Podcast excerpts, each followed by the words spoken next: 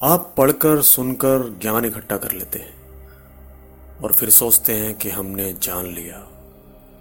ज्ञान इकट्ठा करना हो तो लगभग मुफ़्त में मिल जाएगा।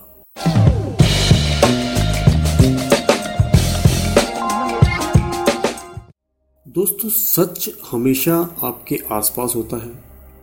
सिर्फ़ उसे पहचानने की ज़रूरत होती है।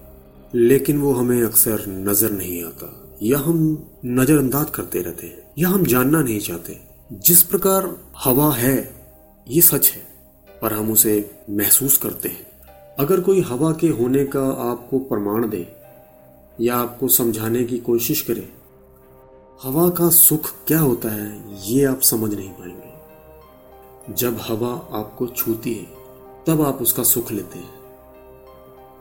तब आपको हवा का प्रमाण देने की ज़रूरत नहीं। आप पढ़कर, सुनकर ज्ञान इकट्ठा कर लेते हैं और फिर सोचते हैं कि हमने जान लिया।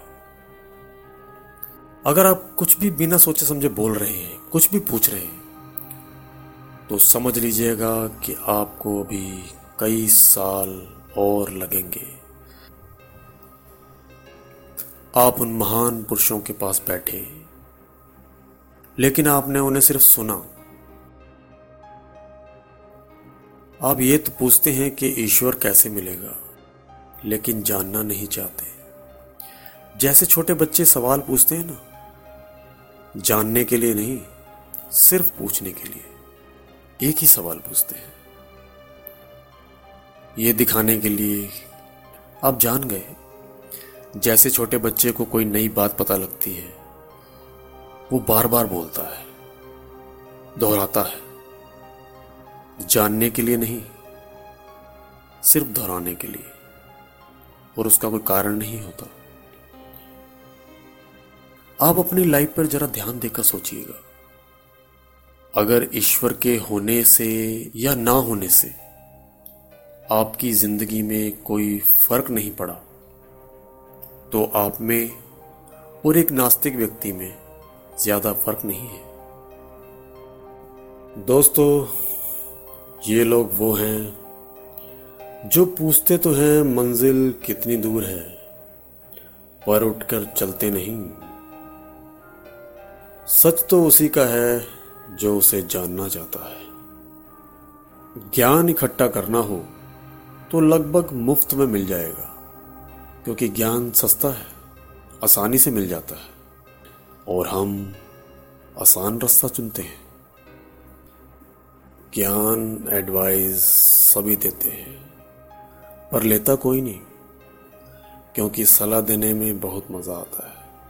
उसका सुख अलग ही है। आपसे जब कोई कीमती चीज़ मांगे तो आपके पास सौ बहाने हैं।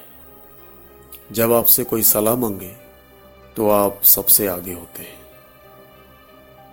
जो आपके पास है नहीं, उसे आप बांटने में लगे जो मैंने जाना है, समझा है, पढ़ा है, आपसे वही शेयर कर रहा हूँ। ये मेरी बात नहीं है। अगर पढ़कर, सुनकर आदमी समझदार हो जाता तो इस दुनिया में समझदारों की कमी ना होती।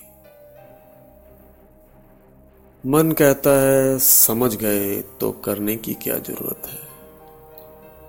दोस्तों, मंजिलें चल कर तय की जाती हैं। मंजिलों के बारे में पूछकर या सुनकर नहीं पहुँचा जाता। जिस प्रकार फूल के गीत गाने से या फूल के बारे में सुनने से या पढ़ने से, फूल की सुगंध आपको महसूस नहीं हो सकती। अनुभव किसी और का, लिखा किसी और ने, पढ़ा किसी और ने, सुना किसी और ने। सुनी हुई बात या पढ़ी हुई बात पर एक जगह मत रुक जाना। ये ज़िंदगी है दोस्त, चलते रहना, बढ़ते रहना और बदलाव लाते रहना। आज बस इतना ही। फिर मिलेंगे अगली बात के साथ अगले विचारों के साथ। नमस्कार।